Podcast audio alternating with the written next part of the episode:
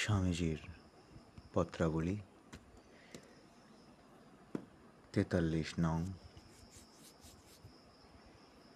Episode আঠাইশ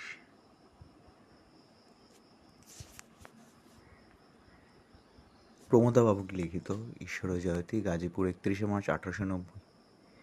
পূজ্য পাদেশু আমি কয়েক দিবস এই স্থানে ছিলাম না এবং অদ্বৈ পুনর্বার চলিয়া যাইব।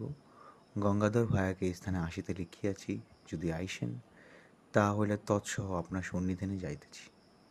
কতকগুলি বিশেষ কারণবশত এই স্থানের কিয়দূরে এক গ্রামে গুপ্তভাবে কিছুদিন থাকিব, সেই স্থান হইতে পত্র লিখিবার কোনো সুবিধা নাই।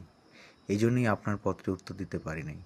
গঙ্গাধর ভায়া বোধ করে আসিতেছেন, না হইলে আমার পত্রে উত্তর আসিত।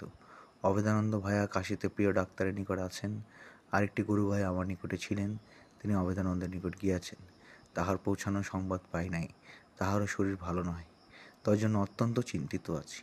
তাহার সহিত আমি অত্যন্ত নিষ্ঠুর ব্যবহার করিয়াছি, অর্থাৎ আমার সঙ্গ ত্যাগ করিবার জন্য তাহাকে অত্যন্ত বিরক্ত করিয়াছি।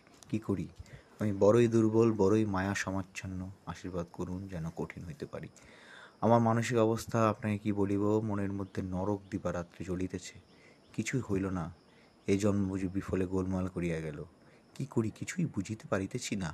বাবাজি মিষ্ট মিষ্ট বুলি বলেন আর আটকাইয়া রাখেন। আপনাকে কি বলিব? আমি আপনার চরণে শত শত অপরাধ করিতেছি। অন্তর্যাতনায় ক্ষিপ্ত ব্যক্তির কৃত বলিয়া সে সকল মার্জনা করিবেন। অবেদানন্দের রক্ত আমাশয় হইয়াছে। কৃপা করিয়া যদি তাহার তত্ত্ব লন এবং যিনি এই স্থান হইতে গিয়াছেন, তাহার সঙ্গে যদি মঠে ফিরিয়া যাইতে চান, পাঠাইয়া দিলে বিশেষ অনুগৃহীত হইব। আমার গুরু ফাদারা আমাকে অতি নির্দয় ও স্বার্থপর বোধ করিতেছেন। কি করি? মনের মধ্যে কে দেখিবে? আমি দিবারাত্রি কি যাতনা ভুগিতেছি কে জানিবে? আশীর্বাদ করুন যেন অটল ধৈর্য অধ্যাবসায় আমার হয়। আমার শতকোটি প্রণাম জানিবেন দাস নরেন্দ্র। পুনশ্চ প্রিয়বাবু, ডাক্তারের বাটি সোনার পুরুতে অবেদানন্দ আছেন। আমার কোমরের বেদনা সেই প্রকারই আছে, দাস নরেন্দ্র।